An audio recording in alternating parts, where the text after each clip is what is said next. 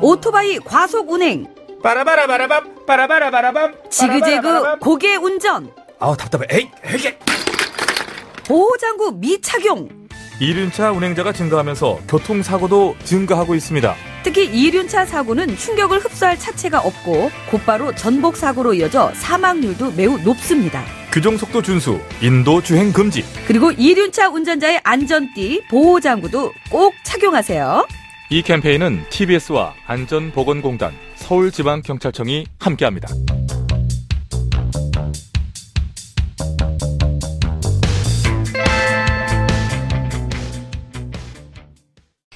TBS TV 정봉주의 품격 시대. 귀로만 듣지 마시고 눈으로도 보세요. 시민의 방송 TBS TV는 IPTV, 케이블 TV를 통해서 시청할 수 있습니다. KT 올레 TV 214번, SK BTV 272번, LG U TV 176번을 통해 시청할 수 있고 케이블 TV의 채널은 TBS 홈페이지를 통해 확인할 수 있습니다. 구글 플레이 스토어, 앱 스토어에서 TBS 앱을 검색 다운로드 받으면 24시간 어디서나 TBS TV를 시청할 수 있고요. 유튜브, 네이버 TV, 다음 TV 팟을 통해서도 시청 가능합니다. 정봉주의 품격 시대. 이젠 눈으로도 보세요.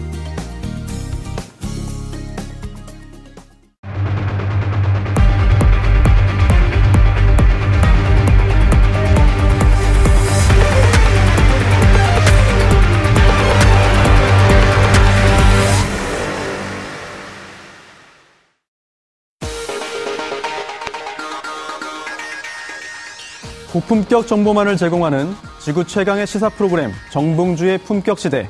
오늘 하루 진행을 맡은 손수호입니다.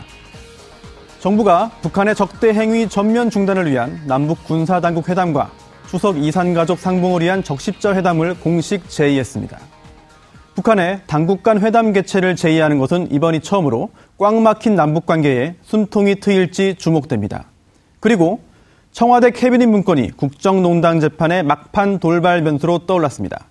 핵심은 문건이 실제 재판에서 증거 능력을 지니게 될 것인지 여부인데요. 아, 특히나 조금 전 아, 정무수석실 등에서 대량 문건이 또다시 발견되었습니다.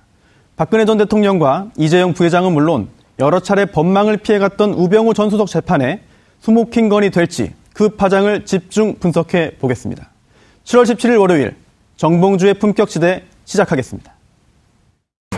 문재인 정부가 북한에게 군사회담과 이산가족 상봉을 위한 적십자 회담을 열자고 공식 제안했습니다. 서주석 국방차관은 이날 군사 분계선에서 일체의 적대 행위 중지를 위한 남북 군사 당국 회담을 하자고 북한에 제안. 문재인 대통령이 베를린 구상을 통해 제안한 내용을 논의하기 위한 겁니다. 같은 시각 김선양 대한적십자사 회장 직무대행도 이산가족 상봉을 위한 남북 적십자 회담 개최를 제안. 두 기관이 동시에 남북 회담을 제안한 겁니다. 만약 북한이 응할 경우 2015년 12월 차관급 회담 이후 1년 7개월여 만에 당국 회담이 성사되는 겁니다. 북한은 문 대통령의 베를린 구상을 비난했지만 6.15 공동선언과 14선언 존중은 다행스러운 일이라며 수용 가능성도 열어도 과연 북한이 대화 테이블에 나올지 관심이 모아지는 상황. 이 가운데 문재인 정부가 대대적인 방산 비리 적폐 척결에 나섰습니다. 첫 한국형 기동 헬기 사업으로 1조 2천여억 원을 들여 개발한 수리온이 비행 안전에 치명적인 엔진 및 기체 결함이 있으며 심지어 내부로 빗물이 샌다는 사실이 감사원 감사 결과로 드러났기 때문입니다. 검찰은 국내 최대 방위 산업체인 한국항공우주산업을 압수수색했고 방위 사업청까지 수사를 확대하고 있습니다. 감사원은 장명진 방위사업청장을 업무상 배임 혐의로 검찰에 수사를 의뢰. 비행 안전성에 문제가 있는데도 수리온의 납품 재개를 지시했기 때문입니다. 박근혜 정부가 임명한 장명진 청장은 박 전 대통령과 동기동창으로 주목받았던 인물. 때문에 장 청장의 수사가 박근혜 정부 윗선으로 확대될 가능성도 있습니다. 송영무 국방부 장관도 국방개혁의 속도를 낼 것으로 보이면서 국가 안보와 국민의 안전에 직결되는 방산 비리를 뿌리 뽑을 수 있을지 귀추가 주목됩니다.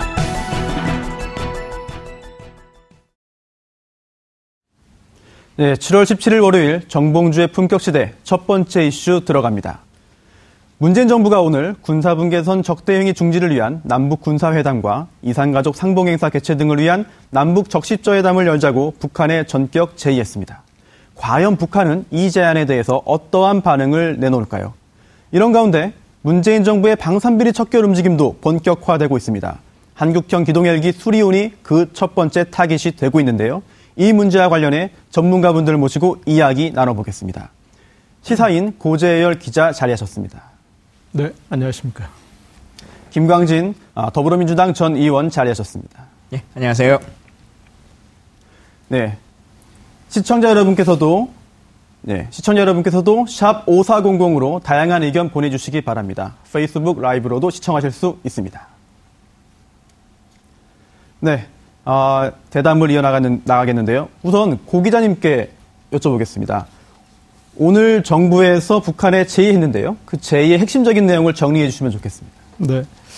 어, 일단은 이제 베를린 선언의 어떤 연장 작업으로 어, 간단하게 개요를 얘기하면 북한의 이 남북 군사회담 그동안 한 30 몇 개월 동안 중단됐던 거를 이어가고 그리고 어, 적시자 회담도 다시 재개하자 아, 그런 내용이고요.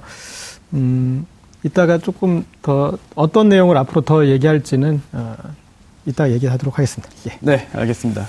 아, 김광진 의원님 오늘 오셨는데, 네. 어, 일단 간단하게 오늘 문재인 정부의 이 제안에 대한 총평, 의원님의 어떤 평가를 한번 듣고 시작하고 싶네요.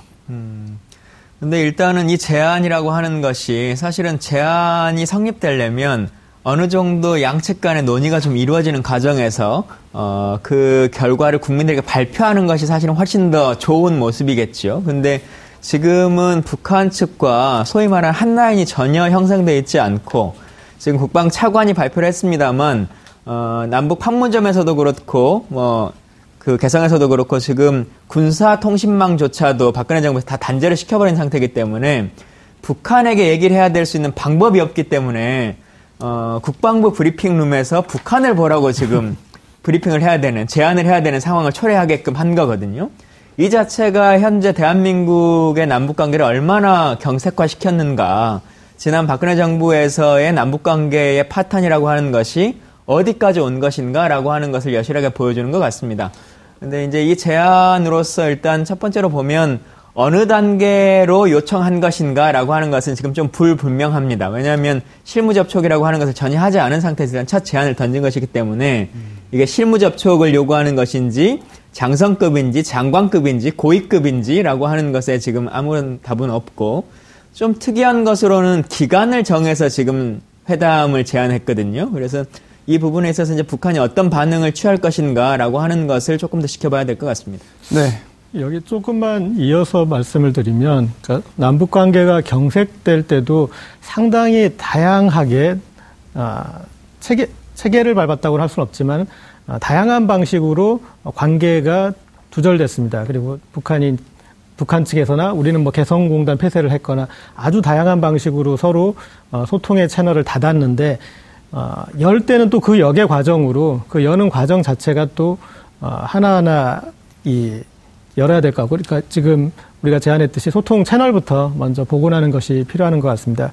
그리고 어, 이 베를린 선언 뒤에 북한의 반응이 물론 이제 첫 반응은 비난이었지만 사실은 그 앞부분 비난보다는 뒷부분에 어, 여지를 준 쪽이 저는 더 주목할 필요가 있다고 생각합니다. 비난 쪽은 그냥 어떻게 보면은 좀 거친 인사말 정도고 어, 뒤에 어, 6.15 공동선언과 14선언에 대한 존중, 이행을 다짐하는 등 선임자들과는 다른 일련의 입장들이 담겨 있는 것은 아, 그나마 다행스러운 일이라고 표현했는데 저는 상당히 지금까지 우리가 몇 년 동안 지난 몇 년 동안 보지 못했던 어떤 북한의 태도기 때문에 아, 거기에 좀 필요할 것 같고 그리고 북한이라는 사회가 상당히 경직된 사회이기 때문에 그동안 아, 시- 거의 10여 년 동안 남측의 지도자에 대해서 어, 미국 이 제국주의 대행자 정도의 어떤 포지셔닝을 해놨기 때문에 다시 대화의 상대로 그 사람을 아, 세우는데도 아, 일련의 과정을 밟아가야 아, 드디어 우리가 대화할 만한 상대인 것 같으니 대화를 해보겠다라고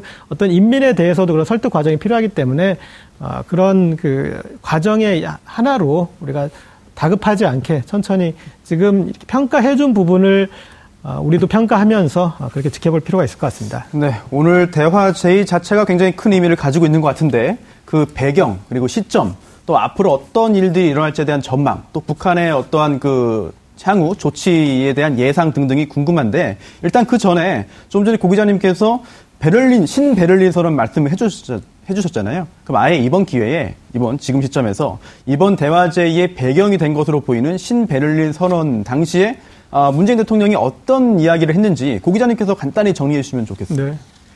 아마 자료로도 지금 뜨게 될 것 같은데요. 아, 일단은 대통령이 5대 정책 과제와 4가지 실천 방안에 대해서 말씀하셨습니다. 5대 아, 정책 과제를 간단히 말씀드리면 6.15 아, 공동선언과 14 정상선언을 이행하고 그리고 북한 체제를 보장하는 비핵화를 추구하겠다고 남북 평화 체제를 구축하겠다. 그리고 한반도의 신경제 지도를 본격화하겠다. 그리고 비정치적인 분야의 교류 협력을 확대하겠다.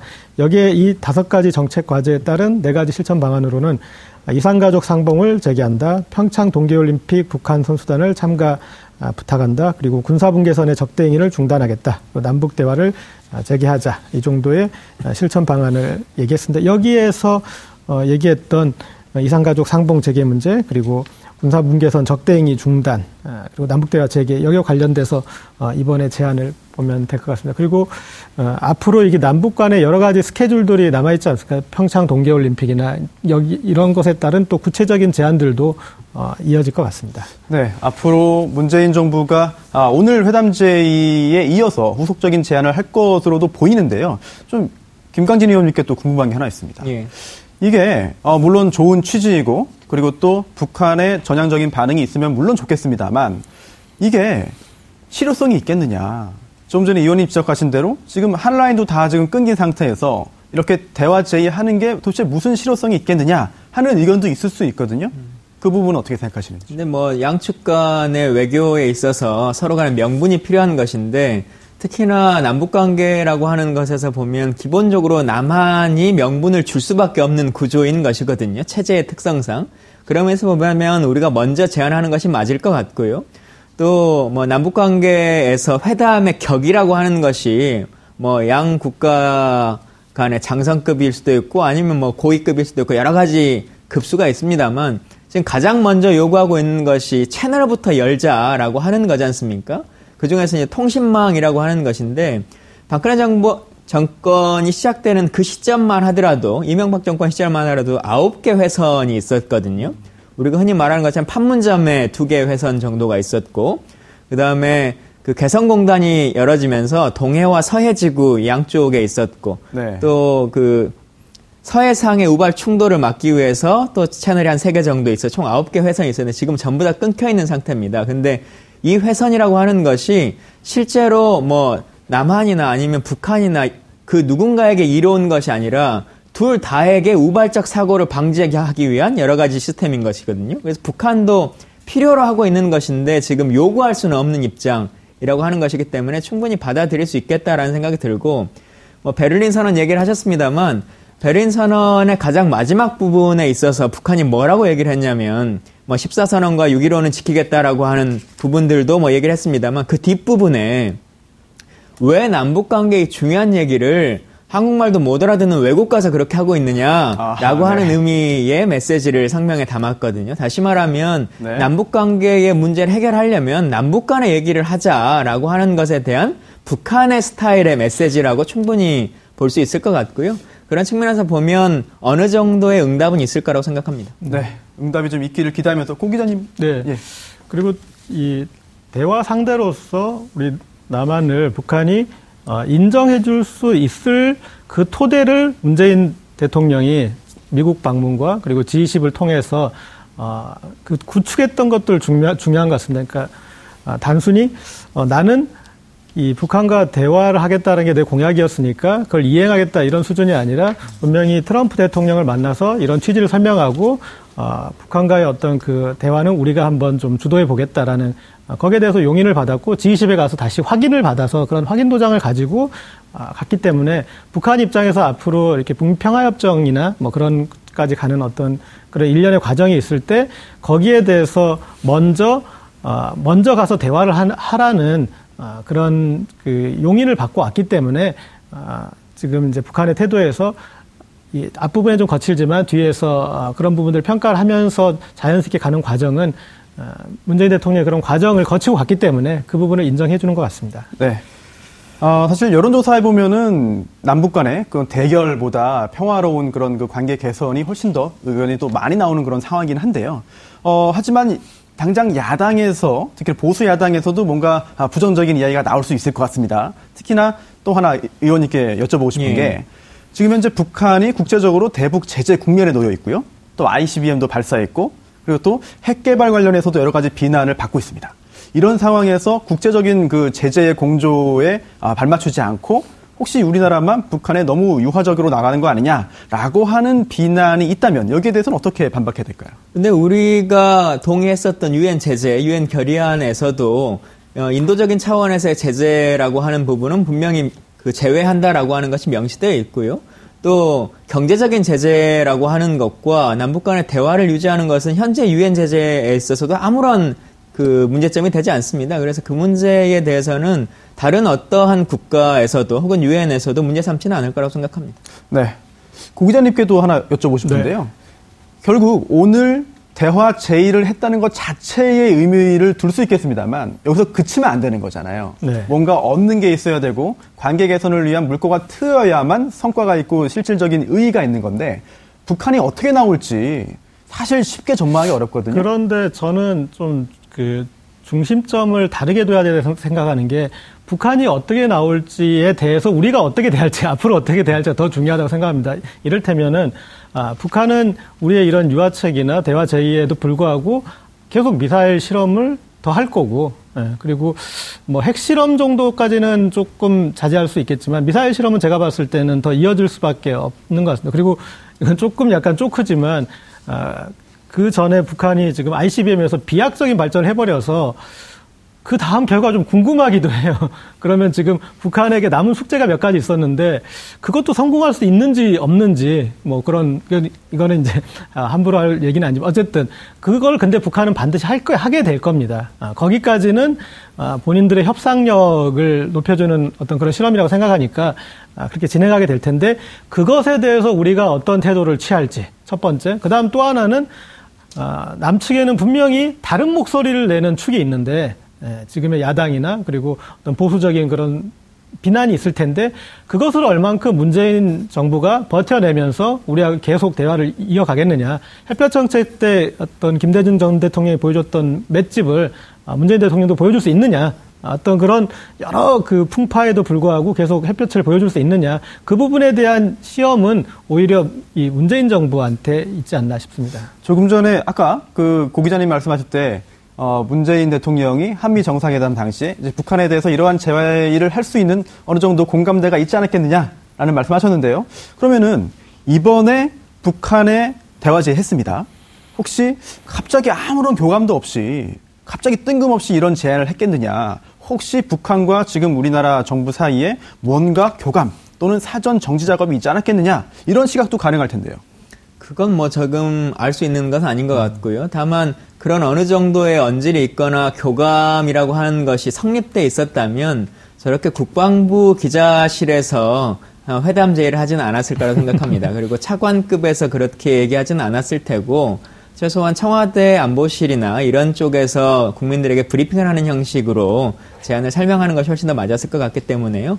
어, 뭐 어느 정도 최소한의 뭐 얘기가 오갔을 수는 있겠습니다만 어, 많은 부분이 교감이 되고 실질적으로 확정된 이후에 지금 제안하는 것이다 이렇게 보긴 좀 어려울 것 같습니다. 또 하나만 더 묻겠는데요. 아, 베를린 제안을 한 이후에 북한에서 문재인 대통령에 대해서 아, 표현을 바꿨다고 합니다. 남조선 최고 지도자라는 말을 쓰고 있다고 하는데요. 이게 문재인 대통령이라는 호칭을 하는 것과 또 그렇지 않고 남조선 최고 지도자라고 표현을 하는 것과 있어서 차이가 어떤 것인지 북한의 어떤 특성을 잘 아시니까요. 예. 북한 정권에 좀 설명해 주시면 좋겠습니다. 그 부분은 우리 언론에서 가끔 뭐 그 평을 하는 분들도 있던데 실제로 보면 북한의 대, 남 성명이나 이런 것에서 혼용해서 쓰는 경우들이 많이 있습니다. 박근혜 대통령한테도 그랬고 그 전에 김대중 대통령에도 그랬고 어, 그래서 예를 들면 남북 정상회담한 이후에도 어쩔 때는 이렇게 썼다가 저렇게 썼다가 좋은 관계일 때도 하기 때문에 그런 하나하나의 단어에 너무 일일비할 필요성은 사실 없는 것이 남북 관계인데 또 남북 관계에 있어서는 그런 하나하나를 그 일부러 의미 부여를 하는 그런 것들도 좀 있기 때문에 저는 뭐 크게 생각할 필요성은 없다고 생각합니다. 저는 조금은 그래도 의미를 부여하고 싶은데 이를테면 이명박 전 대통령에 대해서 역도라는 표현을 썼단 말이에요. 그러면 아, 인민에 대해서 역도라고 공표를 했기 때문에 그 다음에 갑자기 대화를 하거나 그럴 수는 없습니다. 그러니까 네. 이미 어떤 규정이 끝나버렸기 때문에 그러면 그 이명박 역도와 다시 대화를 하기 위해서는 또 엄청난 아, 이 명분이 필요한 거죠. 그런데 아, 문재인 전 대통령에 대해서는 음, 남조선 최고 지도자라는 전 대통령 아니고 현 아, 대통령. 문재인 대통령에 대해서 이제 얘기해 준 거에 대해서는 저는 의미를 표할, 어, 좀 부여할 수 있을 것 같고, 그리고 제가 평양에 가보니까 일반, 음, 국민들, 뭐 당원이긴 하지만 그런 분들이 이 남한의 아, 국가 지도자에 대해서 표현을 할때 아, 수식어들이 달랐어요. 아, 어떻게 달랐나요? 네. 그 북한에 이제 묘양산 가는 길에 보면은 김일성, 김정일 두 부자가 외국 수반들한테 받은 선물을 네. 전시해 놓은 그런 공간이 있습니다. 그런데 거기에서 안내원이 설명을 할때 어, 김대중 전 대통령에 대해서는 김대중 선생님이라는 표현을 써요. 어, 그리고 어, 노무현 전 대통령에 대해서도 상당히 어, 어떤 존중의 의미를 담는데 거기에서 가장 대접을 못 받는 전 대통령이 에, 김영삼 전 대통령이었는데 표현을 어떻게 했냐면 등에서 칼을 꽂은 자라고 했어요. 어. 예전에 김일성 사망 때그 조문 파동을 겪으면서 완전히 이제 갈라선 거죠. 그리고 어, 이명박 전 대통령은 이제 바로 그 어, 그거보다 조금 낫지만 그러나 상대 국가의 수반으로 인정하지 않는 그런 표현을 썼는데 그래서 이 어떤 북한이라는 사회가 우리가 이 일당 독재 사회이기 때문에 일인 독재 사회죠. 그런 사회는 어떤 종교의 느낌으로 이해를 해야 되는데 거기에서 상대를 어떻게 규정하느냐가 어, 저희가 생각하는 것 이상으로 중요한 것 같습니다. 그러니까 인민에게 대해서 한 번 규정을 내려버리면 어, 그 다음에 그 규정을 바꾸는 데는 그 논리가 또 필요, 그걸 설명하는 그런 과정과 그런 일련의 그런 게 필요한 것 같아요. 그래서 어, 지금 어쨌든 김대중 노무현 어, 전 지도자의 계승자로 인정을 해놨다는 거, 그것은 어, 앞으로 어떤 그 평화의 로드맵을 갈 수 있는 전제 조건을 형성하고 있, 는 과정이라고 이렇게 평가해 줄 수 있을 것 같습니다. 네, 좀 대화의 물꼬가 트이길 바라는데 이번에 남북 군사회담이 열리면은 이제 19개월 만이고요. 그리고 또 아, 이산가족 상봉이 열리면 이게 2015년 10월 이후 처음이라고 합니다. 예. 네, 이런 상황에서 과연 북한이 어떤 태도를 보일지 궁금한데요. 어, 만약에 이제 군사회담이 열린다고 가정을 하고 군사회담이 열렸을 때 다뤄야 되는 내용들이 많지 않겠습니까? 그런데 궁금한 게 또 하나 있습니다, 개인적으로. 어, 이제 군사분계선 인근에서의 적대 행위를 일체 금지하자, 중지하자라고 하는 제안을 오늘 했는데 적대 행위가 과연 어디까지냐? 혹시 뭐 대북 확성기 방송, 대북 방송도 적대 행위에 포함된다고 한다면 먼저 우리가 선제적으로 이거를 그만하겠다는 이야기인지 이런 부분도 많이 궁금합니다.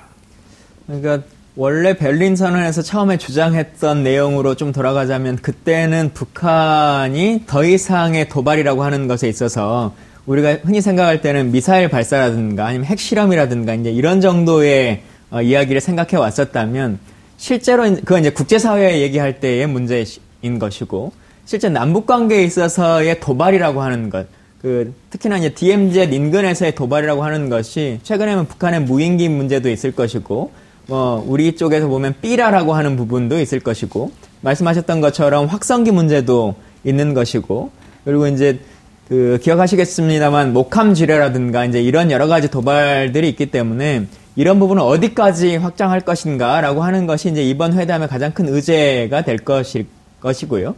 또 하나는 이번 의제 안에서도 그 여러 번 말씀드렸습니다만 통신망의 개설이라든가 아니면 남북 간의 채널 개설이라든가 이런 것들에 대한 이야기들이 쭉 나올 것 같은데요. 이거는 뭐 저희가 지금 이 자리에서 단정 지을 수는 없는 것이고 뭐 대북 확성기의 중단이라고 하는 것을 우리가 먼저 멈춰야 된다라고 선언할 필요성도 아직은 없는 것이고 일단 날짜를 정해서 북한에게 제안을 했기 때문에 예를 들면 북한이 그럼 먼저 확성기를 중단해 달라라는 요구가 있거나 아니면 이러이러한 부분들에 대해서는 더 이상 거론하지 말아달라라고 하거나 이런 이야기들이 좀 더 있어 봐야 될 것 같습니다. 그리고 뭐 간단히 통역을 한다면 그런 얘기인 것 같습니다. 그러니까 적대 행위를 이제 그만하자라는 것은 아, 북한 측에 얘기하는 건 당신들이 보니까 미사일 실험은 더 할 수도 있겠다. 그래서 미사일 실험 같은 걸 하지 말라라고 해버리면은 아, 북한 측이 실험을 해버리면 면이 안 서는 상황이 되지 않습니까? 그런데 아, 그런 ICBM을 성공시키고 당신들이 보여줄 수 있는 최고의 카드들을 보여주는데 이런 잔챙이 어, 카드들은 필요도 없지 않느냐. 그러니까 이것까지 굳이 할 필요가 없지 않느냐. 어떤 그런 정무적인 판단도, 그러니까 북한이 지금 단계에서 북한한테도 별로 의미가 없고, 아, 그리고 이런 적대행위를 하는 것은 상대국에 대한 감정 표현을 하는 거잖아요. 위협되기보다는 감정 표현을, 기분 나쁘다는 표현을 하는데 서로 기분 나쁘다라는 표현을 할 우리가 필요는 없지 않느냐. 그것에 대해서 우리 제안을 한 거고, 북한도 이 대목은 못 들어줄 게 없는 입장이다. 왜냐하면, 어, 크게 이 어떤 협상의 카드로 하는 거는 그런 미사일 실험이나 핵 실험이지 여기에서의 그런 분은 아니고 그냥 남측에 대한 감정풀이였는데 뭐 우리도 그런 거 정도는 아, 할 필요가 없다라고 용인을 해줄 수 있는 영역을 우리가 제안을 한 거죠. 두 분 말씀 들으니까 이제 정부의 대북 제안, 북한에 대한 제안에 정말 여러 가지 의미가 참 녹아 있는 것 같습니다. 좀 효과를 발휘해서 좀 대화가 시작되기를 바라겠고요. 어, 또 이제 평화를 지키기 위해서는 또 하나 중요한 게 바로 이제 안보, 태세, 그리고 또 국방력일 텐데요. 또 국방 장비도 굉장히 중요하겠습니다. 그런데 안타깝게도 그동안 방산 비리 문제가 끊이지 않고 터져나오고 있습니다. 그런 상황에서 어 이제 카이죠. 한국 항공우주 산업 한국 항공우주 산업의 비리 혐의가 현재 조금씩 드러나고 있습니다. 수사가 시작되고 있는데요. 어, 기자님께서 과연 어떤 혐의가 드러났고 지금 현재 검찰이 수사에 착수했는지 감사원의 감사 결과까지 포함해서 간략히 설명 부탁드리겠습니다. 네. 어, 지금 이 검찰이 음, 한국 항공우주 산업에 이제 압수수색에 들어갔는데 어, 상당히 대대적으로 투입을 했습니다. 전국 8곳에 100여 명을 가지고 어, 투입을 했는데 지금 한국 항공우주 산업 여기에 이 T50에 대해서는 우리가 개발 과정에 예산만 천억 원대 들어가고 그리고 어, 이 납품가까지 생각하면 뭐 수조 원의 예산을 들인 사업, 3조 원의 예산을 들인 사업인데. 그럼 이제 한국 네. 항공우주 산업 카이가 사기업인가요, 그러면? 어, 이 법률적으로는 사기업입니다. 예, 지금 이게 원래 우리가 그 공기업으로 출발했다가 뒤에 민영화가 된 네, 민영화 됐는데 네. 아마 구조 사업 지분 구조를 보면은 사기업으로 보기에는 조금 저기하게 있겠지만 어쨌든 민간 기업으로 어, 분류는 할 수 있을 것 같습니다. 그리고 현재로는 어, 이 납품 과정에서 어, 뇌물을 챙긴 것들이 나타나고 그리고 원가를 부풀린 어, 그런 부분들이 지금 어, 조사 결과 나타나고 있습니다. 네, 결국 이제 검찰의 수사가 진행이 되어야 하는데요. 어, 그런데 결국 모든 그 비리 사건의 경우에는 돈을 챙기잖아요. 그리고 그 챙긴 돈을 누가 어디에 언제 썼는지 어떤 목적으로 그 부분이 굉장히 중요한데요. 더군다나 이제 방산비리기 때문에 아, 굉장히 막대한 돈이 흘러나왔고 그게 어디론가 들어갔을 것이다라는 짐작을 하고 있습니다. 혹시 이 의원님께서는 이 자금이 혹시 박근혜 정부 실세들에 대한 로비 자금으로 들어갔다 뭐 이런 말씀 들으신 적 있나요? 이런 이야기? 뭐 이제 이 부분은 검찰이 조사를 해야 될 것이긴 아, 네. 한데요. 혹시 뭐 정치권의 이야기는 없습니까? 뭐 그 전부터도 많은 부분이 있었죠. 특히 특히나 이제 카이 같은 경우에는 상품권 카드깡에 대한 얘기들이 계속 이제 흘러나왔고. 어, 해주세요, 이야기.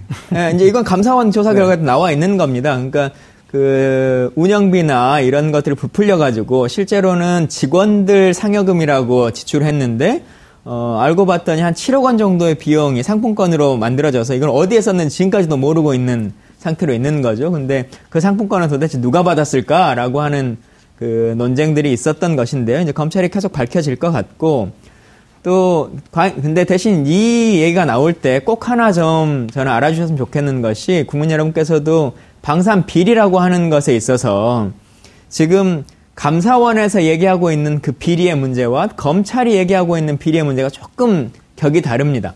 그러니까 감사원에서는 기술 개발의 문제에 대해서 훨씬 더 많이 얘기하고 있는 것이거든요. 지금 뭐 물이 새는 문제라든가 아니면 결빙의 문제라든가 회전익의 문제라든가 이런 것들에 대한 것인데 기술 개발이 조금 잘못되고 국산화에서 미진한 성능을 가지고 있다라고 하는 것이 완벽하게 비리로 직결될 수는 없습니다. 근데 비리가 되는 것은 뭐냐면 잘못된 제품이란 것을 알고 있는데도 불구하고 그대로 납품시키도록 한 사람은 그 결정권자는 누구인 것이냐라고 하는 문제 제기가 계속 있는 거죠. 그래서 그것에 있어서 지금 어, 감사원이 생각하기에는 방위사업 청장이 역할을 한 것이다라고 하는 것이기 때문에 방위사업 청장에게도 지금 문제 제기를 하고 있는 것이고요.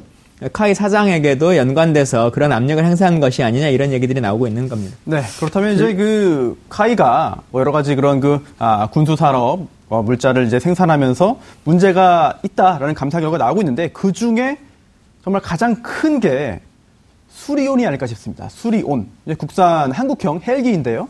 어, 이게 감사원 감사 결과 이게 엄청난 부실 덩어리다. 1조 2천억 원의 개발비가 투입돼서 현재 이미 실전 배치가 되고 있고 60대가 운영 중인데 이게 알고 보니까 성능이 너무나 형편없다라고 하는 감사 결과입니다. 기자님께서 설명해 주시죠. 네. 어, 아까 제가 저기 그 천억 원대 예산 낭비 부분은 예전에 T50 개발 과정에서 예산 낭비였는데 제가 수리원으로 좀 잘못 얘기한 것 같고요.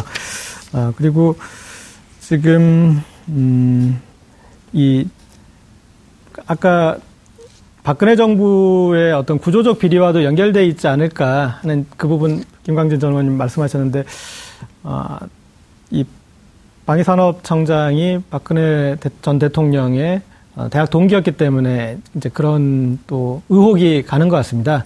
미사일 전문가신데 미사일을 우리보다 북한이 더 빨리 개발을 하고 어, 그리고 음, 방위사업청장으로 재직할 때 이런 아, 방산 비리에 대해서 적극적인 척결 의지를 밝히셨던 분인데 오히려 지금 조사 대상이 되는 것좀 아, 씁쓸한데 아, 일단 이 저는 수리온으로 이렇게 치고 들어가는 거 보면서 그 상당히 조금 아 이 강한 어떤 그 개혁 의지를 느꼈는데 수리온이나 이제 T50이나 이런 것들은 우리가 다시 자체 개발해서 앞으로 또 수출도 해야 되고 그래 우리의 어떤 그 방산업의 이 주력 상품이 돼야 되는데 우리 스스로 우리의 어떤 그 결함을 인정하는 그런 형국이 되기 때문에 어떻게 보면 상당히 조심스러울 수도 있는데 어, 여기서부터 이렇게 들어가는 것은 아까 말씀드렸던 큰 비리 구조와 어떤 닮았던 부분을 아, 지금 보지 않았을까 싶고요. 그리고 음, 네, 일단 수리용 같은 경우에는 저도 감사원 결과 보고 깜짝 놀란 게좀 상상하기 어려운 부분들이 많이 있습니다. 물이 샌다 헬기에 또 결빙 현상이 일어난다. 게다가 어 이제 헬기의 굉장히 중요한 부분 중에 하나가 전방에는 유리 아니겠습니까? 뭐 잘 보여야 되고 안전하기도 해야 되고 튼튼하기도 해야 되니까. 그런데 그동안 사용된 적 없는 소재가 사용돼서 3년 동안 다섯 차례 넘게 파손되기도 했다. 그리고 엔진 제어기 검증도 부실했다. 어, 그리고 이거는 정말 더 충격적인 게 시험 비행 동안에 시험하는 동안에 추락할 수 있겠죠. 그런데 무려 세 차례나 추락 사고 발생했다. 그런데도 방사청이 사업 일정이 촉박하니까 빨리 진행해라. 라고 해서 결국은 실전에 배치했다라고 하고 있는데 이게 사실이라고 한다면은 글쎄요 이렇게 막대한 자금을 투자해가지고 하는 게 쉽지 않아 보이는데 김광진 전 네. 의원님한테 낯설지 않을 것 같아요. 하면서 많이 사례를 너무 많이 봐가지고. 근데 앞서 말씀드린 것처럼 결빙 영상이나 뭐 물이 새거나 하는 그 자체 이것을 방산비리라고 단정할 수는 없습니다. 그것은 기술 개발의 문제인 것이고 지금 카이가 그 국산 항공기라고 하는 것을 이 헬기를 3년 만에 개발을 한 것이거든요. 사실은 그 촉박한 시간을 주고 무조건 만들어내라라고 하는 그 처음에 당초의 계획이 조금 어, 고민의 지점들은 있습니다. 그리고 그러는 과정에서 가장 큰 중요한 문제는 뭐냐면 말씀하신 것처럼 세 번의 추락 사고도 있었고 또 이것을 소요로서 사용해야 되는 육군에서 어, 이 제품이 좀 이러이러한 문제점이 있으니 조금 더 개선해 달라라고 하는 요구를 묵살하고 바로 현장에 납품한 그 결정권자가 누구냐라고 하는 걸 가지고 우리가 계속 문제 제기를 해야지 단순하게 수리원에 ABC라고 하는 것이 좀 기술이 떨어진다라고 하는 것이 계속 비리인 것처럼 얘기를 하면 논점 자체가 흐트려집니다. 그렇다면 네. 그렇다면 아, 성능이 떨어지고 뭔가 완벽하지 않은 게다가 우리나라 그 탑승하는 그런 그 아, 군인들의 안전까지도 위협할 수 있는 이런 수준의 헬기를 실전 배치했다. 배치 강행했다. 결정권자가 책임이 있다. 누굽니까 결정권자가? 그러니까 양측이 다 있겠죠. 예를 들면 카이 사장이라고 하는 분 입장에서는 정해진 기한 내에 기체를 납품하지 못하면 지체 상금이 있을 거 아니겠습니까? 그러니까 좀 안 좋더라도 어떻게든 지수상금 물지 않고 바로 납품을 하고 싶어 했었던 욕구가 있었을 겁니다. 근데 물론 그 사장님 입장에서는 이게 어떠어떠한 문제가 있다는 것은 누구보다 잘 알고 있는 사람이죠. 그럼에도 불구하고 납품을 해야 되는 입장. 그리고 방위사업청장이나 아니면 육군의 관계자 입장에 누구일지 모르겠지만 그 관계자 입장에서는 어, 뭐 어쨌든 직접 본인이 타는 건 아니고 받아달라라고 하는 많은 압력과 요구들이 있어 왔다면 그냥 정책 결정을 할 수 있겠죠. 최종적인 방위사업 청장이 했겠습니다만 그러는 과정에서 단순하게 방위사업 청장이 혼자서 예를 들면 카이 사장과 독대를 해서 결정을 내린 것이냐 아니면 외부의 어떤 작용에 의해서 방위사업 청장 최종 승인을 한 것이냐 그리고 또 하나는 이 과정에 있어서 지금 미국에서 29개 항목 이 미달 테스트가 됐다라고 하는 얘기가 나왔는데 이 테스트의 기본적인 ROC라고 하는 것들 다 좀 조정해 주거든요. 예를 들면 최소한 99 정도는 만족해야지 통과인 것을 한 80점 정도로 항목 점수를 낮춰주는 문제점들이 있는데 그것에 연관된 사람들은 누구인 것이냐 그리고 그 사람들은 본인이 스스로 알아서 한 것이냐 아니면 누군가의 압력에 의해서 한 것이냐라고 하는 것들이 이제 검찰이 밝혀내야 된다고 네. 생각합니다. 지금 이제 장명진 방위사업청장에 대한 수사가 배임 혐의인데 예. 아, 그런 반드시 이 검, 거쳐야 되는 실험 시험들을 어, 떤 식으로 이렇게 무시했느냐 그 부분을 체크하는 것 같습니다. 그런데 이를테면 좀 미필적 고의냐 적극적 고의냐 거기에서 어, 그 부분을 좀 더 살필 것 같은데 그동안 우리가 이 방산에서 너무나 문제 있는 그런 무기들이 많지 않았습니까? 어, 방탄복에 총알이 뚫리고 어, 그리고 통영함이나 뭐 이런 사례가 워낙 많았기 때문에 저는 이제 이번 사건이 어떤 계기가 돼서 고구마 줄기처럼 계속 어, 보게 될 것 같습니다. 그리고 김광진 전 의원님 말씀하셨듯이 그런 판단 구조 어, 어떤 식으로 그런 분명히 어쨌든 테스트는 거치게 되는데 그 테스트의 값을 어떤 식으로 조작을 했고 그리고 그 기준을 또 어떤 식으로 완화를 시켜서 그렇게 통과를 시켰는지 그 부분에 대해서 밝혀내면 앞으로 더 유사한 지금 그런 방산 사례가 계속 나오지 않을까 싶습니다. 또 감사 결과 따르면 이런 것도 있습니다. 아까 의원님 잠깐 언급하셨는데 이 카이가 제대로 된 개발을 못해서 뭐 일정을 못 지키니까 이제 그에 따라서 지체 상금 늦었을 때 내는 거죠. 이게 4,500억 원 이상이었다. 그런데 어, 방사청에서 이걸 보완할 테니까 봐주십시오. 라고 하는 그런 이야기를 듣고 제대로 4,500원을 받지 않았다. 그런데 그렇게 시간을 줬는데도 나중에 보니까 성능이 개선이 안 돼 있더라 라고 요약할 수 있는데요. 이런 상황이면 굉장히 문제가 되는 것이고 그런데 또 하나 약간의 의문점이 있습니다. 이거 좀 잘 모르겠어요. 예. 이게 감사원이 감사를 시작해서 결과 발표를 했는데요. 감사를 시작한 시점이 문재인 정권이 아니라 박근혜 정권 초반이었다. 그런데 그리고 그 당시 여러 가지 실험 절차도 거쳤는데 왜 발표를 하지 않았느냐. 그리고 이제서야 정권이 바친 다음에서야 감사 결과가 발표될 수밖에 없었느냐. 이 부분에 있어서 의혹을 제기하는 시각도 있습니다. 어떻게 보시나요? 뭐, 그, 감사 결과가 다 끝났는데 지금 발표한 것인지 아닌 건지는 좀 더 조사가 필요하겠습니다만 사실은 카이의 여러 가지 문제점들과 관련해서는 국회에서도 계속적인 논의가 있어 왔었고 감사원에 관련한 그 감사를 해달라라고 하는 요청들이 있어 왔었습니다. 근데 그 부분을 공개 감사를 소위 이제 흔히 말하는 방산과 관련한 부분들은 감사원이 공개 감사를 하지 않거든요. 그러다 보니까 이제 그 발표 시점을 조정한 것인지 아니면 최근에 이제 이 부분에 대한 감사가 끝난 것인지라고 하는 부분들은 이후에 조금 더 확인이 필요한 것 같습니다. 그렇다면 감사 뭐 이제 무조건 이게 감사원이 감사부터 한 다음에 그 다음에 검찰이 수사를 착수할 수 있는 것이 아니라 그렇지 않아도 검찰이 수사 착수할 수 있는 건이잖아요. 게다가 어, 이야기에 나오는 금액의 단위가 굉장히 큽니다. 뭐 이런 상황에서 검찰이 과연 국회에서 여러 차례 의원들이 문제 제기도 하고 뭐 국정조사나 이런 것도 어 뭐 국정감사도 있었겠죠. 그런데 검찰이 몰랐을까? 혹시 알고도 뭔가 조절을 할 수밖에 없는 상황이 아니었을까? 혹시 경, 뭐 정치권에서는 뭐 그런 이야기들은 없었나요? 근데 사실 이 부분은 조금 그 다른 측면일 수 있는데 우리 고 기자님 방금 말씀하신 것처럼 문재인 정부가 처음에 수리원 사업이라고 하는 것을 선언한 것이 문제 제기를 한 것이 좀 특이하긴 합니다. 개인적으로도. 왜냐하면 어, 국회에서도 T50이라든가 아니면 수리온이라든가 이런 기체는 어, 우리나라에서 처음으로 만든 새로운 혁신적인 아이템이다라고 하는 약간의 신성성이라고 하는 것이 있었거든요. 그래서 좀 지켜줘야 되는 것이 아니냐라고 하는 생각들이 좀 있었는데 그러다 보니 아마 검찰에서도 해외에서 수입해오는 다양한 무기들에 대한 문제 제기를 할 것도 많기 때문에 조금 뭐 어, 시간 조절을 하지 않았을까라는 생각도 좀 있습니다. 아하, 네. 그리고 지금 장명진 방사청장에 대해서도 수사가 진행된다라고 하고 있는데, 어, 우연인지 모르겠습니다만 박근혜 전 대통령의 대학교 동기죠.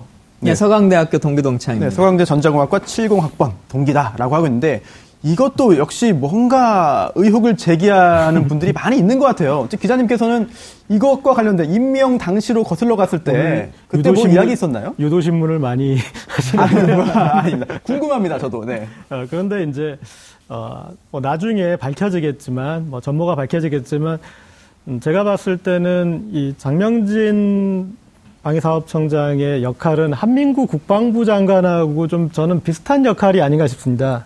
어, 무슨 얘기냐면 그냥 못 본 척 하는 사람, 모르는 척 해주는 사람의 역할 정도로 우리가 지금 어떤 보이는 구도로는 그러니까 이분이 어떤 그런 비리의 적극적인 구조에서 아, 그 행위를 하는 그런 사람이라기보다는 아, 거기에서 어떤 무마하거나 조금 그런 좀 못 본 척 해주는 그런 역할. 지금까지 우리가 사드 배치나 여러 가지 역할을 보면은 아, 김관진 전 그 안보실장하고 한민구 장관하고 역할이 되게 다르지 않았습니까? 그럼 비슷한 구조가 아, 방산 비리에서도 좀 나오지 않을까 싶습니다. 아, 네. 그리고 또 이제 수리온도 큰 규모입니다만 사실은 그 방산 방위 사업 중에 수리온 사업보다 훨씬 더 큰 것도 많잖아요. 예. 대표적인 게 바로 KFX라든지 이런 것일 텐데 뭐 사드도 관련돼 있겠고요. 이 부분에 대해서도 의혹을 제기하는 시각은 많이 있습니다. 물론 아, 뭐 내부적인 그런 구체적인 정보가 있거나 그런 것들이 확인된 것은 아닙니다만 아직 의혹은 많이 있거든요. 혹시 뭐 민주당이나 아니면 현재 그 정권 정부 차원에서 뭔가 의혹을 제기하고 뭐 문제 제기를 하고 있는 그런 준비가 있는지 좀 궁금합니다. 일단 사드의 도입과 관련해서는 문재인 대통령이 정권 차원에서 어, 진행 과정에 대한 전면적인 조사를 하겠다라고 하는 선언을 이미 한 상태로 있고요. FX 사업과 관련, 그러니까 외국에서 비행기를 도입해온 FX 사업 그리고 한국형 미사일을 개발하는 KFX 사업 이 두 개 중에서 특히 FX 사업은 록히드 마틴사와 연관되어 있는 여러 가지 커넥션이 있기 때문에 이 부분은 그 전에도 계속적인 문제 제기가 있어 왔었고 어, 잘못된 점에 대해서 찾아야 된다. 특히나 김관진 장관이 결정에 있어 정무적 판단이라고 하는 걸로 이 사안 자체를 뒤집어 버린 것이기 때문에 재조사가 필요하다라고 하는 고민들은 다 안고 있습니다. 네. 의혹과 아. 별개로 팩트로 존재하는 것으로 어, 노무현 정부 때보다 한 100여 배 그리고 이명박 정부보다 한 10배 이상으로 어, 박근혜 정부 때 록히드 마틴에서 계약한 금액이 많거든요. 그거는 이제 사실로 존재하는 거기 때문에 예. 어, 거기서부터 어떤 의혹을 풀어가는 음, 그럼 될 것 같습니다. 네, 송영무 장관이 임명됐으니까요. 어, 이제 국방 개혁 제대로 진행되면 좋겠습니다. 정봉주의 품격 시대에서는 여러분의 소중한 의견을 받습니다. 샵 5400으로 주제에 맞는 다양한 의견 문자로 보내주시면 아, 좋겠습니다. 100원의 정보 이용료가 부과됩니다. 한 발 더 깊이 들어가는 시사 분석. 여러분은 지금 생방송으로 진행하는 정봉주의 품격 시대와 함께하고 계십니다. 오늘 방송 좋았나요? 방송에 대한 응원 이렇게 표현해주세요. 다운로드하기, 댓글 달기, 구독하기, 하트 주기. 더 좋은 방송을 위해 응원해주세요. 그리고 2부도 함께 해주세요.